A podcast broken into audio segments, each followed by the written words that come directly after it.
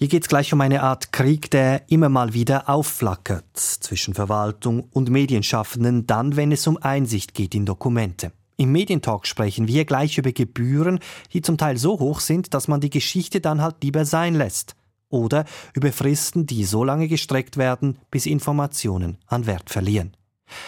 Und später geht es um Counterspeech. Wir sprechen über Möglichkeiten, Hass im Netz zu bekämpfen. Hass, der sich nicht nur in den Kommentarspalten von Newsites verbreitet, sondern immer mehr auch zu einem gesellschaftlichen Problem wird. Nicht nur, aber auch wegen der Pandemie. Das ist der Medientalk. Einmal pro Monat beschäftigen wir uns mit Journalismus aus einer Schweizer Perspektive. Wer will, kann diese Sendung auch abonnieren, online srf.ch-audio. Mein Name Salvador Atassoy. SRF 4 News Medientalk. Wenn Medienschaffende recherchieren, dann brauchen sie natürlich Informationen, oft auch Informationen aus der Bundesverwaltung oder der kantonalen Verwaltung. Und eine der ganz großen Fragen war über Jahrzehnte hinweg, komme ich überhaupt an die Dokumente? Seit 2006 gibt es das BGÖ, das Öffentlichkeitsgesetz. Dieses besagt, nicht nur Medienschaffende, ja alle sind berechtigt, Zugang zu Dokumenten der Bundesverwaltung zu verlangen, auch ohne ein besonderes Interesse nachweisen zu müssen. Es gibt ein paar Ausnahmen. Nicht alle Dokumente sind zugänglich. Das BGÖ gilt erst seit 2006. Dokumente, die vor dem 1. Juli 2006 erstellt wurden, sind beispielsweise vom Öffentlichkeitsgesetz ausgenommen. Und es gibt beispielsweise Persönlichkeitsrechte, die es zu schützen gilt. Es ist also ein Abwägen. Und bisher galt, der Zugang zu solchen Dokumenten ist grundsätzlich gebührenpflichtig. Das heißt, die Dokumente können, müssen aber nicht kosten. Zudem kosten sie auch nicht immer gleich viel. Das können zweistellige, aber manchmal auch höhere dreistellige Beträge sein. Von außen ist es oft schlicht nicht abschätzbar, was das überhaupt kosten wird. Diese beiden Faktoren zusammen führen für Journalistinnen und Journalisten immer mal wieder zu unüberwindbaren Hindernissen. Hindernisse, die zu Klagen führen, zu Zeitverlust, zu hohen Gebühren, kurzum oft auch dazu, dass die Geschichte stirbt, bevor sie zu Ende recherchiert werden kann. Jetzt aber scheint Bewegung in eine Diskussion zu kommen, die nun schon Jahre dauert. Der Ständerat hat im Dezember beschlossen, auf eine Vorlage zur Gebührenbefreiung einzutreten, nachdem beide Räte in dieser Frage während Jahren gemauert haben. Diesem jüngsten Hickhack ging übrigens ein Schreiben von rund 50 aktuellen und ehemaligen Chefredaktorinnen und Chefredaktoren voraus, die das Parlament aufgefordert haben, die Gebührenhürde endlich fallen zu lassen. Jetzt also scheint möglich, was jahrelang unmöglich war. Eigentlich wahnsinnig, wenn man bedenkt, wie exzessiv gewisse Medienschaffende über Jahre hinweg mit Gerichten und Verwaltung um Einsicht in Dokumente gestritten haben. Die Materie klingt trocken, aber wenn man sich vor Augen führt, welche Geschichten dank Dokumenteneinsicht möglich wurden, nimmt das Gestalt an. Ein paar Beispiele aus jüngster Zeit. Da wäre der Skandal um zu hohe Radonbelastung an Bündner Schulen und Kindergärten. Oder der Bergsturz von Bondo. Wer war wann über welche Gefahr informiert? Oder wie viel haben Schweizer Musikerinnen und Musiker eigentlich an dieser Impfwoche verdient? Dann gibt es die Bieler Autobahnumfahrung Westast und warum es da eine Neuauflage gibt. Oder wie viele Covid-Zertifikate wurden eigentlich bereits annulliert, weil sie gefälscht waren. Der Verein Öffentlichkeitsgesetz.ch setzt sich schon seit Jahrzehnten für einen direkten Zugang zu Verwaltungsdokumenten ein. Eine der treibenden Kräfte hinter diesem Verein ist der Journalist Martin Stoll. Er schreibt schon seit Jahren für die Sonntagszeitung. Und Titus Platner, er leitet ein Team von Recherchejournalisten bei Tamedia in der Westschweiz. Ist das jetzt das letzte große Hin und Her, also die letzte große Hürde, die das Öffentlichkeitsgesetz noch umgibt, das letzte große Aufbäumen der Verwaltung, Martin Stoll? Ja, ich glaube, es wird nicht der letzte Kampf sein, den wir mit der äh, Verwaltung führen. Es war eigentlich immer so äh, ein Seilziehen um Transparenz und das wird es wahrscheinlich auch bleiben. Ich glaube, dieser Paradigmenwechsel hin zum Öffentlichkeitsprinzip, also das heißt ja, dass alles grundsätzlich, was in der Verwaltung an Daten und Dokumenten anfällt, dass das zugänglich ist für Medienschaffende, aber auch für natürlich die breite Öffentlichkeit. Das ist noch nicht in der hintersten Ecke der Verwaltung angekommen. Es gibt immer noch Verwaltungseinheiten, die äh, finden, ja, am Schatten ist es vielleicht etwas bequemer, nicht unter Beobachtung der Öffentlichkeit zu äh, agieren, ist einfacher und da wird es doch, glaube ich, noch den einen oder anderen Kampf auch geben, natürlich mit Verwaltungseinheiten. Titus Platte, diese Kämpfe, die kennen Sie, oder? Ja, also vor zehn Jahren, äh, wenn wir mit einer äh, solchen Anfragen äh, an einer Verwaltungsstelle der Bundesverwaltung gingen, äh, stoßen wir meistens auf äh, Missverständnis und Unverständnis äh, und zu, zuerst ein Nein. Heute ist es eher gang und gäbe bei den meisten Stellen die Antworten meistens korrekt auf Bundesebene. Aber in den Kantonen und in der Gemeinden ist es eine ganz andere Geschichte. Wir haben uns in diesen ersten Jahren auf Bundesebene konzentriert und wollen jetzt auch mehr in, ins Regionale und Lokale gehen. Bleiben wir noch kurz beim Ständerat. Äh, täuscht der Eindruck oder kippt der jetzt? Es geht ja um die Kostenbefreiung, die Gebührenbefreiung für den Zugang zu amtlichen Dokumenten.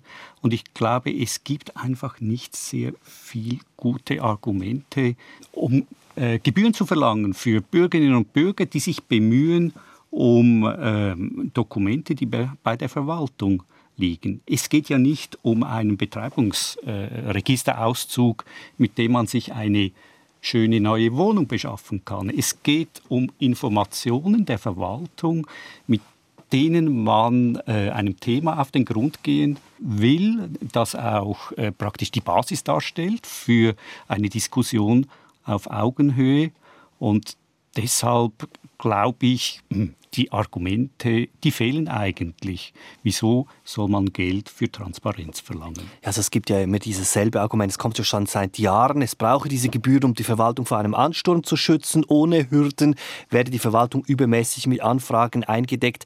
Das hat ja schon was. Also die Anfragen, Titus Plattner, das müssen Sie auch zugeben, die haben in den letzten zehn Jahren zugenommen. Die haben zugenommen, aber im internationalen äh, Vergleich sind sie äh, nicht äh, so, so hoch wie, wie zum Beispiel in Großbritannien und in den USA, wo, wo diese Anfragen eigentlich äh, gratis behandelt äh, werden. Und meistens äh, braucht die Verwaltung mehr Aufwand, um nur schon eine solche Gebühr zu berechnen. Das ist total absurd. Und der Widerstand des Ständerats, der ist auch ein bisschen komisch, weil eigentlich sind wir auf der gleichen Seite.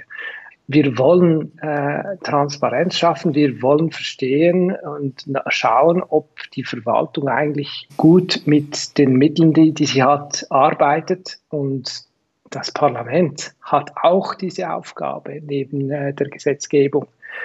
Und da, darum habe ich äh, ein bisschen, staunte ich ein bisschen äh, über diese Haltung von, von, vom Ständerat. Wenn, wenn wir jetzt zurückblicken, wir haben gesagt, zehn Jahre, was waren so Meilensteine Ihrer Ansicht nach, sage ich, die ganz großen Brocken? Ja, ich glaube, der erste Meilenstein war die Inkraftsetzung des Gesetzes überhaupt. 06. Ja, wir haben 24 Jahre darüber diskutiert, ob wir ein Öffentlichkeitsgesetz einführen wollen. Es war äh, in den 1980er Jahren die Expertenkommission für eine Mediengesamtkonzeption, die dieses Thema eigentlich zuerst mal aufs Tapet gebracht hat. Und dann gab es lange nichts, dann gab es irgendwann mal erste Diskussionen, dann eine etwas halbwarme äh, Debatte auch im Parlament, bis das eingeführt wurde. Und dann äh, muss man sagen, gab es fast jedes Jahr äh, einen neuen Meilenstein, weil es Zugangsgesuche gab. Es gab immer mehr Zugangsgesuche. Die Leute haben sich dafür interessiert. Gut, am Anfang war es noch moderat. Das waren 200 Gesuche. Heute sind wir bei 1000 Gesuchen. Und wie Titus Plattner gesagt hat, im internationalen Kontext ist das nicht wahnsinnig viel, aber wenigstens interessiert sich jemand für dieses Gesetz. Ich meine, das ist wichtig. Die Teilhabe äh, der Öffentlichkeit an dem, was die Verwaltung macht, die ist wichtig hm. für die Diskussion. Titus Plattner, wenn Sie jetzt zurückdenken auf die letzten Jahre, es gab ja immer wieder Recherchen, die sind so diese Behördenmauern äh, gescheitert und dann gesunken, zerschellt. Was war Ihr persönlicher Tiefpunkt? Ich, ich, hatte einmal eine Anfrage gemacht ähm, bei, bei ähm, der Bundeskanzlei Und die hat sich sehr, sehr lange, hat sehr lange versucht, eigentlich diese nicht zu beantworten mit dem Argument, dass der Bundesrat ja nicht dem, äh, dem Öffentlichkeitsgesetz unterstellt ist, was, was auch so ist. Aber die Bundeskanzlei agiert nicht nur für das Funktionieren des Bundesrats und ein Teil seiner Aktivität ist am, am Öffentlichkeitsgesetz unterstellt. Und ich hatte wahrscheinlich ein Hin und Her, der, der mindestens drei Monate dauert und am Schluss habe ich aufgegeben, weil ich, weil ich schlicht nicht mehr äh, die Kraft hatte, weiterzutreiben. Mhm. In anderen Fällen sind wir hartnäckig geblieben und nach drei oder vier Jahren haben wir äh, Entscheide beim ähm, Bundesgericht gewonnen. Also man muss auch eigentlich diese Rechtsprechung fördern, um, um die Praxis zu prägen. Ihr persönlicher Tiefpunkt, Martin Schaff? Ja, ich habe über äh, Jahre eigentlich dafür gekämpft, dass Informationen äh, über Zwischenfälle im öffentlichen Verkehr zugänglich sind. Es gab mehrere Schlichtungsverhandlungen. Schließlich gab es auch einen Entscheid des Bundesgerichts. Gegen den Willen äh, meiner Gegenpartei habe ich Recht bekommen und diese Gegenpartei, die war ziemlich äh, kraftvoll. Das waren nämlich allen, alle großen Betriebe des öffentlichen Verkehrs, SBB, BLS etc. Also finanziell kraftvoll. Auch. Die haben natürlich dann äh, Anwälte engagiert das war sehr aufwendig. Aber am Schluss habe ich gewonnen. Aber was war mein Tiefpunkt? Was ist passiert danach? Man hat sich mit diesem Entscheid des höchsten Gerichtes nicht zufrieden gegeben, ist auf die parlamentarische Schiene gegangen, hat das Gesetz geändert und heute äh, gibt es im Eisenbahngesetz eine Wegsperrklausel. Das heißt, Audits und Berichte über äh, Inspektionen etc. beim öffentlichen Verkehr sind vom Öffentlichkeitsgesetz ausgenommen. Also das heißt, diese ganze Postautoskandalgeschichte, an diese Dokumente kommen Sie nicht dran?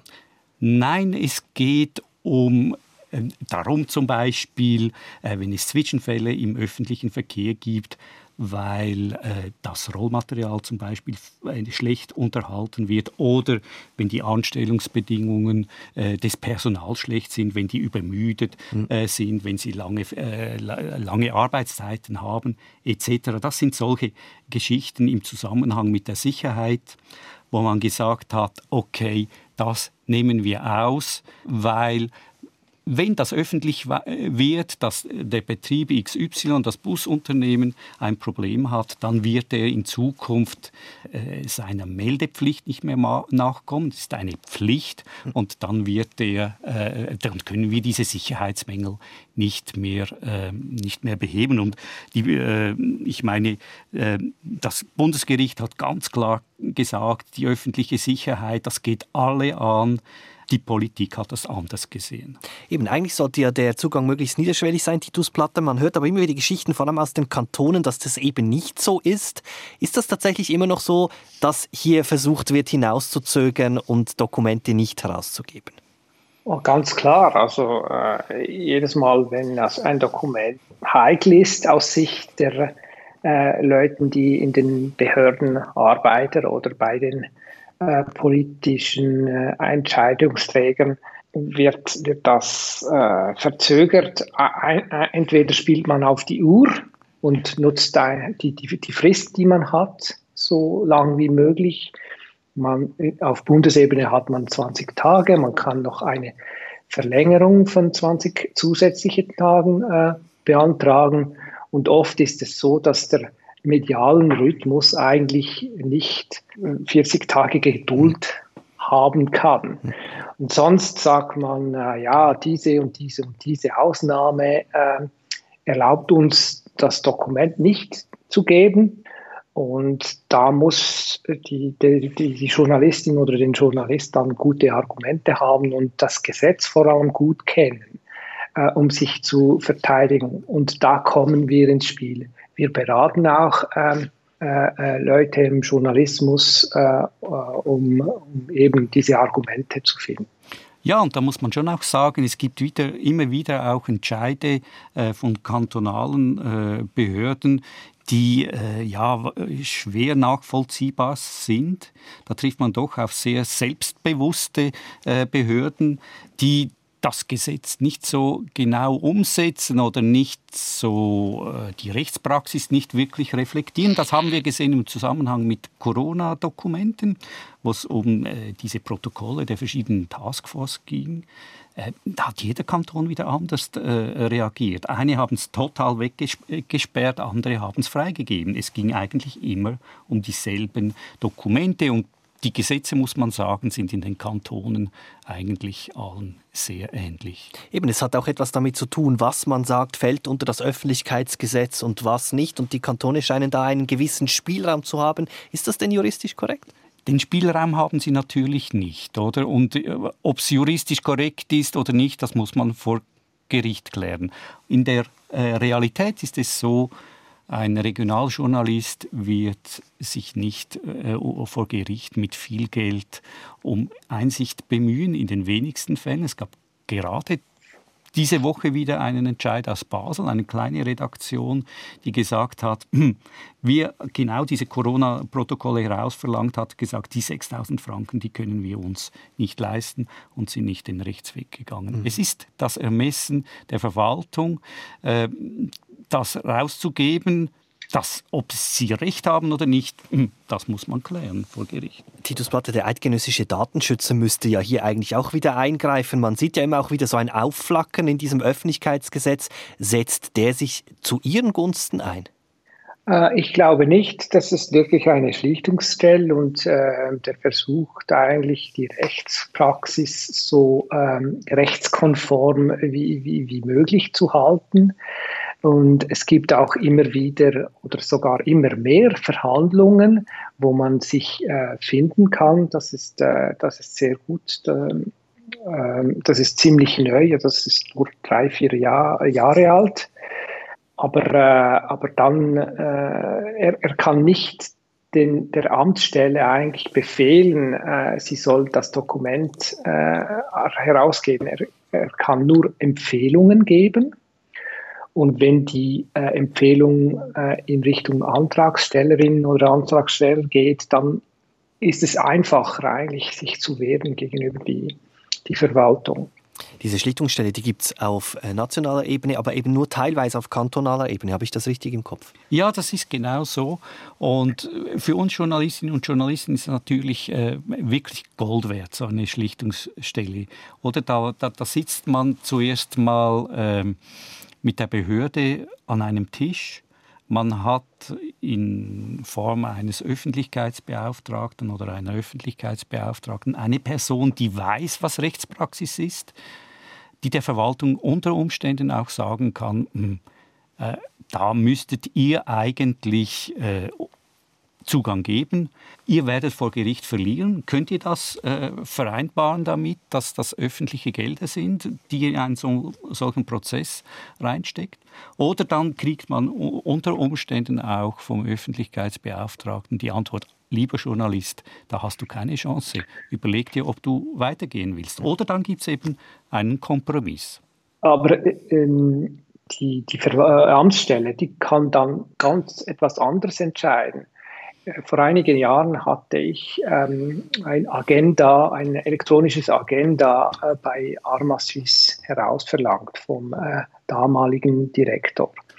Und der äh, EDÖP, der war äh, für, äh, er, er, hat klar gesagt, das ist ein ämtliches Dokument, das muss man äh, herausgeben. Armaswiss hat sich vor äh, Gericht äh, gewehrt, also vor, vor, Bundesverwaltungsgericht. Dafür hat Armaswiss 14.000 Franken Anwaltskosten herausgegeben, verloren und den Fall doch noch weitergezogen auf Bundesgericht in Lausanne und wieder 14.000 Franken verloren. Also insgesamt praktisch 30.000 Franken Anwaltskosten also von Steuergeldern eigentlich, um zu verlieren, obwohl äh, der EDÖP schon von Anfang an gesagt hat, dieses Dokument ist zugänglich. Das klingt ja alles nach wahnsinnig viel Zeit oder Schlichtungsstelle, Behörden, Fristen. der Journalist, die Journalistin im Alltag hat ja gar nicht so viel Zeit. Also das spielt dann den Behörden doch in die Hände. Ja, das spielt unter Umständen den Behörden in die Hände, obwohl sie eigentlich gehalten sind, auf die Bedürfnisse der Medien, das heißt die zeitliche Dringlichkeit, auch Rücksicht zu nehmen. Das ist das eine. Aber ich würde jetzt nicht sagen, das ist kein taugliches Mittel für den Journalismus, weil der Wechsel vom Geheimhaltungsprinzip zum Öffentlichkeitsprinzip bringt mit sich, dass wir eine gute Idee haben müssen für ein Zugangsgesuch. Wir müssen wissen, wir Journalistinnen und Journalisten, dort liegt ein Dokument, das ist öffentlich relevant. Und dann schreiben wir einen Antrag. Auf unserer Webseite gibt es einen Antragsgenerator, das dauert 20 Sekunden. Mhm. Und dann muss die Verwaltung begründen, wenn sie den Zugang nicht geben will. Das heißt, die Verwaltung ist in der Pflicht, und, äh, die Begründung zu liefern und nicht wir müssen äh, Juristinnen oder Juristen sein. Wir kriegen dann eine Antwort, im besten Fall kriegen wir ein Dokument und wenn die Antwort nicht zufriedenstellend ist, ja, dann können die, die Journalistinnen und Journalisten auch zu uns kommen, wir beraten die. Äh, wir haben für besondere Fälle auch die Möglichkeit, äh, finanziell Unterstützung zu leisten, mit Gerichtsgebühren zum Beispiel.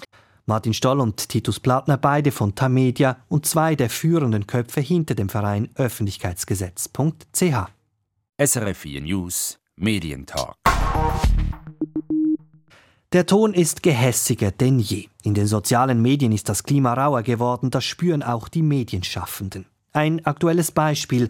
Vor der Pandemie wurden bei 20minuten.ch etwa 30 Prozent der Kommentare nicht freigeschaltet. Sie waren beleidigend, bedrohend oder aggressiv. Aktuell liegt dieser Schnitt bei 40 Prozent. Das ist ein Anstieg um rund einen Drittel. Es war eine bemerkenswerte Geschichte, die im Branchenmagazin Kleinreport zu lesen war. Zwar hat man bei 20 Minuten die Kapazitäten der sogenannten Freischaltteams erhöht, aber gerade bei Themen rund um Corona kommen die Leute mit Gegenlesen nicht mehr nach. Zu viel Hass, zu viel Verschwörungstheorie und Angstmacherei. Sprich, jetzt lässt auch 20 Minuten die Kommentarfunktion bei gewissen Themen einfach geschlossen. Das Klima sei, Zitat, gehässiger denn je. Es ist ein Beispiel, das man ziemlich sicher auf die meisten Redaktionen derzeit anwenden kann. Und just jetzt kommt die ETH zusammen mit der Universität Zürich mit einer neuen Studie, die sich die Frage gestellt hat, wie kann man solchen Online-Hass angehen? Die Kurzversion, mit Empathie lässt sich dem Online-Hass begegnen. Was heißt das? Wie geht das? Und was heißt das jetzt für Medienschaffende? Die Studie wurde von Allianz F initiiert, vom größten Frauendachverband der Schweiz, im Rahmen der schon länger dauernden Initiative Stop Hate Speech, eine Initiative, die sich zum Ziel gesetzt hat, Hass im Netz, ein Hass, der sich vor allem massiv gegen Frauen richtet, anzugehen. Aus diesem Grund habe ich sowohl den Co-Studienautor Dominik Hangardner, Politikwissenschaftler an der ETH eingeladen, wie auch die Co-Projektleiterin bei Allianz F, Sophie Achermann. Die Frage ist also, was heißt das genau mit Empathie gegen Hass? Also ich will jetzt nicht am Anfang an schon zu weit ausholen, aber was wir untersucht haben, ist, äh, welche Strategien von Counterspeech, und reden wir gleich vielleicht noch darüber, was das genau bedeutet, am effektivsten sind. Da haben wir ein paar der populären getestet und gesehen, dass eigentlich nur eine Effekte erzielt in die gewünschte Richtung und das ist eben empathiebasierte Strategien. Das heißt also bei den Senderinnen und Sendern von Hassrede Empathie mit den betroffenen Opfern hervorzurufen. Gut, ich sehe, wir müssen hier noch gewisse Begriffe klären. Frau Achermann, Counterspeech heißt was? Counterspeech heißt, dass sich Menschen in den Online-Diskurs einbringen, Gegenrede machen, das heißt auf Online-Foren, auf Social Media sich einbringen und Gegenrede machen gegen einen Kommentar, der hasserfüllt ist. Okay, also kann man das an einem Beispiel illustrieren, Herr Hangard? Was haben Sie gemacht? Also äh, ganz konkret haben wir auf Twitter gefiltert nach rassistischer oder xenophober, also gegen Migrantinnen und Migranten gerichtete Hassrede, die in den letzten 24 Stunden auf Englisch abgesendet wurde. Das haben wir automatisch ähm, identifiziert, äh, manuell geprüft, ob es tatsächlich Hassrede ist nach dieser Definition der Vereinten Nationen, die wir da angewendet haben. Und wenn es tatsächlich Hassrede war, haben wir de, den Tweet und den Account, der den Tweet gesendet hat, in der Studienstichprobe aufgenommen und dann eine von mehreren Counter-Speech-Strategien angewendet, um zu sehen, welche ist am effektivsten. Und das bedeutet also mit Empathie, was bedeutet das? Wie muss ich das verstehen? Ja, es ist eigentlich relativ logisch, hat man das Gefühl, dass man irgendwie einen hasserfüllten Diskurs wahrscheinlich mit Empathie durchbrechen kann. Es hat mich nicht unbedingt erstaunt, aber es ist gut, dass, dass man weiß, dass es wirklich Wirkung hat. Für uns jetzt aus Projektsicht war es extrem wichtig, dass wir wissen, dass Counterspeech Gegenrede Wirkung erzeugen kann. Schon das alleine war wichtig. Dass jetzt gerade die Empathie das ist, ist auch nicht unbedingt schlecht, ähm, weil es wahrscheinlich auch die Art und Weise ist von Counterspeech, die am einfachsten umzusetzen ist, und zwar fast in jedem Kontext. Mit wie vielen Tweets und Menschen hat das funktioniert? Also wir haben jetzt in diesem ersten Experiment, Feldexperiment auf Twitter, haben wir 1350 Tweets und Accounts gehabt, die eben rassistische Hassrede abgesendet haben und wir dann eine dieser Strategien getestet haben. Und wenn ich das vielleicht noch nachschieben darf, ganz konkret. Also wichtig ist wirklich, es ist nicht Empathie mit dem Sender oder der Senderin der Hassrede, sondern mit den betroffenen Personen, Opfer. Also sprich, wenn wir einen solchen Hasstweet gesehen haben, der rassistisch war, dann war ähm, eine mögliche äh, empathiebasierte Antwort eben, äh, haben Sie sich auch schon mal überlegt, was solche hasserfüllten Tweets für Personen, die eben schwarz sind ähm, oder jüdisch sind ähm, oder Migrantinnen und Migranten sind, ähm, bei denen bewirkt. Wie repräsentativ ist das jetzt? Was meinen Sie mit repräsentativ? Kann ich das von einer Plattform auf die nächste übertragen oder gilt das jetzt nur für Twitter und auch nur für die englischsprachigen Teile? Ja, das ist eine gute Frage. Also die beste Antwort darauf ist, dass man es auf anderen Plattformen testet, ähm, auch auf andere Sprachen testet. Und da sind wir zurzeit gemeinsam mit Allianz F auch daran aber auch für andere Formen von Hassrede. Es kann ja durchaus sein, dass was bei rassistischer Hassrede gut wirkt, das dann nicht bei sexistischer oder homophober Hassrede wirkt und, und umgekehrt. Und wirklich der beste Weg, das herauszufinden, ist, dass man eben nicht ein Experiment macht und meint, das sei der Weisheit letzter Schluss, sondern das auf verschiedenen Plattformen wiederholt. Weshalb fokussieren wir uns auf Twitter und viele andere Forscherinnen und Forscher auch? Weil Twitter eine der wenigen Social-Media-Plattformen ist, die es eben erlaubt, solche Feldexperimente durchzuführen. Auf äh, Facebook ist das schwierig, auf Instagram ist das schwierig, weil diese Plattformen noch viel mehr geschlossen sind. Ähm, und selbst akkreditierte Forscherinnen und Forscher da keinen Zugang haben. Das heißt, Twitter kooperiert mit Ihnen? Ganz genau. Sophie Achermann, Jetzt als Medienschaffende meine erste Frage wäre, lässt sich jetzt dieses Beispiel von Twitter eigentlich eins zu eins auf Kommentarspalten, so mein täglicher Hass, den ich habe, lässt sich das übertragen? Wir werden das auch noch in einem Experiment dann mal noch ausprobieren, wie das genau sich ähm, übertragen lässt. Meine Hypothese, und die ist sehr unwissenschaftlich, ist, dass es wahrscheinlich fast noch besser funktionieren könnte, weil ähm, die Kommentarspalten nicht unbedingt über die Followerzahl auch noch ähm, beeinflusst werden, sprich alle Personen mehr oder weniger, je nachdem, wo der Kommentar steht, die gleiche Aufmerksamkeit bekommen. Und wahrscheinlich auch umso mehr erstaunt sind, wenn sich dann mal jemand auf diesen Kommentar meldet ähm, und dort wahrscheinlich noch fast mehr erstaunt sind und unter dem vielleicht auch ihre Art und Weise, wie sie Kommentare schreiben, auch überdenken könnten. Und das wäre die große Hoffnung, dass sich die Menschen etwas mehr überlegen, bevor sie kommentieren. Wenn man eine Essenz nimmt aus diesem Experiment, bedeutet das, dass man die Menschen dann schulen muss in, im Umgang mit solchen Hasskommentaren, also schulen muss beispielsweise auf das Anwenden von Empathiestrategien?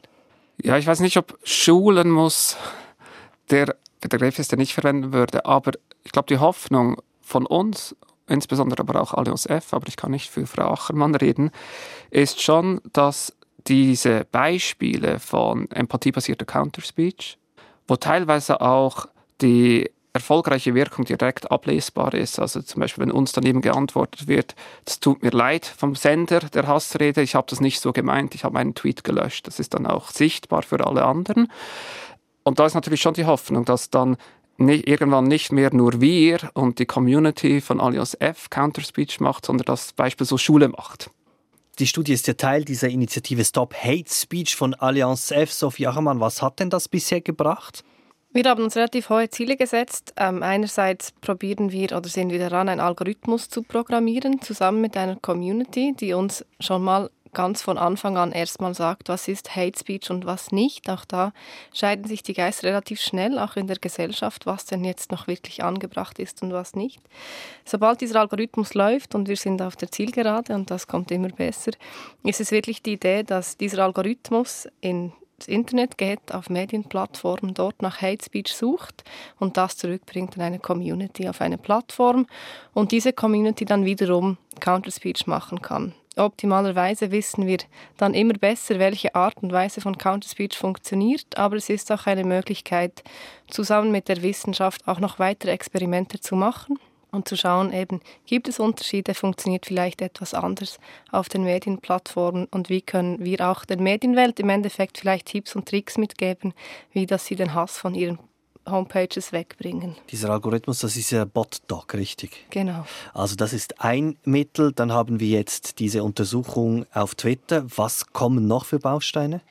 Ich glaube, ein großer und wichtiger Teil ist schon mal die ganze Sensibilisierungsarbeit. Ich glaube, es hat sich in diesem Jahr im Diskurs, auf öffentlich, öffentlichen Diskurs vieles verschoben. Die Leute fangen an zu verstehen, was Hate Speech überhaupt ist. Ich glaube, lange gab es einen großen Mix, dass man nicht unterscheiden konnte zwischen Online-Mobbing, zwischen toxischer Sprache und Hate Speech. Und viel wurde die Diskussion bei Hate Speech immer geführt zwischen einer Opfer-Täter-Spirale. Also es gab dieses eine Opfer und es gab dieser eine Täter oder vielleicht mehrere. Und langsam merkt, glaube ich, die Gesellschaft, dass Hate Speech viel mehr wirklich ein Demokratiethema ist. Es geht um freie Meinungsäußerung, es geht darum, dass Leute das Recht haben, sich gewaltfrei im Netz zu äußern, aber auch, dass alle die gleichen Möglichkeiten haben, dass nicht Teilgruppen aus dem Internet geschoben werden. Und auch gerade im politischen Kontext in der Schweiz mit einer direkten Demokratie, wo wir alle paar Monate hart diskutieren müssen, dass es keinen Platz hat für Hate Speech, weil es auch sogar Politikerinnen dazu drängt, dass sie ihre Auftritte absagen, weil sie Angst haben, auch dann im Endeffekt vor Offline-Hass. Und ich glaube, an dieser Sensibilisierung arbeiten wir immer noch, den Leuten zu verstehen zu geben, es geht eben nicht um das eine Opfer, sondern um eine gesellschaftliche Veränderung und auch, dass wir alle dort auch eine Verantwortung tragen und eigentlich Zivilcourage zeigen müssten. Was dann wieso das Endziel wäre, aber auch, und da arbeiten wir noch etwas daran, ist, dass wir im Idealfall jetzt so viel lernen, auch aus diesen Experimenten, zu wissen, wie kann gut reagiert werden auf Hate Speech, dass man im Idealfall ein, eine Software entwickeln könnte, die dem Kommentarschreiber, der Kommentarschreiberin direkt, wenn sie einen Kommentar eintippt, ein Feedback gibt, und zwar mit dieser Strategie, die wirkt, zu sagen, ich glaube, dein Kommentar ist rassistisch, mit welcher Strategie auch immer. Und die Person kann dann den Kommentar immer noch abschicken, wenn sie möchte, aber bekommt ein Feedback dazu. Und das passiert bis heute nicht. Also wenn irgendeine Medienplattform, wenn ich dort kommentiere, wird der, mein Kommentar vielleicht veröffentlicht, vielleicht aber auch nicht, aber ich bekomme kein Feedback darüber, warum mein Kommentar nicht veröffentlicht wurde. Sie haben gesagt, die Gesellschaft merkt langsam. Woran merken Sie, dass die Gesellschaft merkt? Die Medien schreiben anders über Hate Speech. Ich merke schon ganz persönlich, dass wenn ich Anfragen bekomme von den Medien, dass nicht die erste Frage ist, kennen Sie jemanden, der mal Hate Speech erlebt hat? Das war wirklich jahrelang so. Sie wollten diese, dieses Opfer zeigen, das Hate Speech erfahren hat oder ein Täter zeigen, der Hate Speech gemacht hat. Und jetzt habe ich wirklich auch sowohl von Konferenzen, wo man eingeladen wird, ist wirklich immer mehr dieser demokratische Fokus. Man merkt, es ist eine Verschiebung, eine Diskursverschiebung im Internet, die immer mehr stattfindet, die den Leuten Angst macht. Und das merke ich schon nur dort, genau, was auch die Medien interessiert im Endeffekt. Dominik Angander, kann man das sagen? Ist das realistisch, dass letzten Endes einem Kommentarschreiber eine Maschine mit Counterspeech entgegnen kann? Auf empathische Weise, eine Maschine. Ja, also die, die Maschine wird nie, nicht empathisch sein, Gott sei Dank. Aber äh, das ist wirklich, es, mir wichtig zu sagen, das ist jetzt wirklich Zukunftsmusik, was wir jetzt besprechen. Aber der Teil, wo wir im Projekt involviert sind, sind tatsächlich diese zwei Dinge. Also einerseits eben diesen Botdog, den Classifier, zu trainieren, damit er möglichst gut Hassrede automatisch erkennt mit hoher Präzision. Das wird nie perfekt sein und das ist auch wichtig, ähm, sich äh, im Hinterkopf zu behalten. Nicht zuletzt, das haben wir jetzt auch über die letzten zwei Jahre mit Corona gesehen, was sich Hassrede auch weiterentwickelt. Ja. Und gewisse Begrifflichkeiten, die es vor zwei Jahren noch nicht gab, die jetzt sehr, sehr prävalent sind und mit Hassrede assoziiert sind. Und das heißt, da müssen wir auch permanent nachtrainieren. Ja. Also diese, Schwurbler. Ja. Haben Sie gesagt. ähm, aber dieser Botdog braucht auch permanentes Nachtraining. Und der zweite Teil des Projektes, äh, über den wir jetzt auch schon länger gesprochen haben, ist eben diese Counter-Speech-Strategien. Und wie gesagt, es ist noch Zukunftsmusik, aber die Hoffnung ist tatsächlich, dass wir beides zusammenbringen können für so ein Instant Feedback oder wie man das nennen will. Dass wenn ich also ähm, bei einer Zeitung, sagen wir, einen Kommentar schreibe, dann vor dem finalen Abschicken bekomme ich eine Rückmeldung, wo auch dann rot anstreichen kann oder gelb, wenn wir sehen, das funktioniert besser, welcher Teil der Nachricht vielleicht problematisch sein könnte. Man muss da auch offen sagen und sagen, ähm, lieber Kommentarschreiber, lieber Kommentarschreiberin, herzlichen Dank äh, für Ihre Nachricht unser automatischer Algorithmus hat das Gefühl, dass da vielleicht ein problematischer Bestandteil sein könnte. Schauen Sie sich das doch nochmal an, bevor Sie es definitiv abschicken. Ja. Ähm, und die Hoffnung ist schon, wie Sophie das auch gesagt hat, Sophie Achermann vorher, dass diese dieses Feedback auch den Leuten tatsächlich hilft, sie aufmerksam macht, vielleicht auf gewisse problematischen Formulierungen oder Äußerungen, die ihnen gar nicht so bewusst sind und dann nicht nur ihnen hilft, das, was sie eigentlich sagen wollten, auf eine nicht problematische Art und Weise zu schreiben für diesen Kommentar, sondern auch in Zukunft. Sie haben gesagt, bis jetzt ist es ja so, dass auf den Kommentar, äh, in den Kommentarspalten der Schreiber, die Schreiberin bisher kein Feedback erhalten hat arbeiten Sie dann mit den großen Medienhäusern zusammen? Das wäre dann wie der nächste Schritt. Wir arbeiten mit einigen von ihnen zusammen. Wir haben ähm, mit mehreren Medienunternehmen ähm, auch abgemacht, dass wir ihre Plattformen absaugen, scrapen dürfen, also dass wir wirklich auch ihre Kommentare verwenden.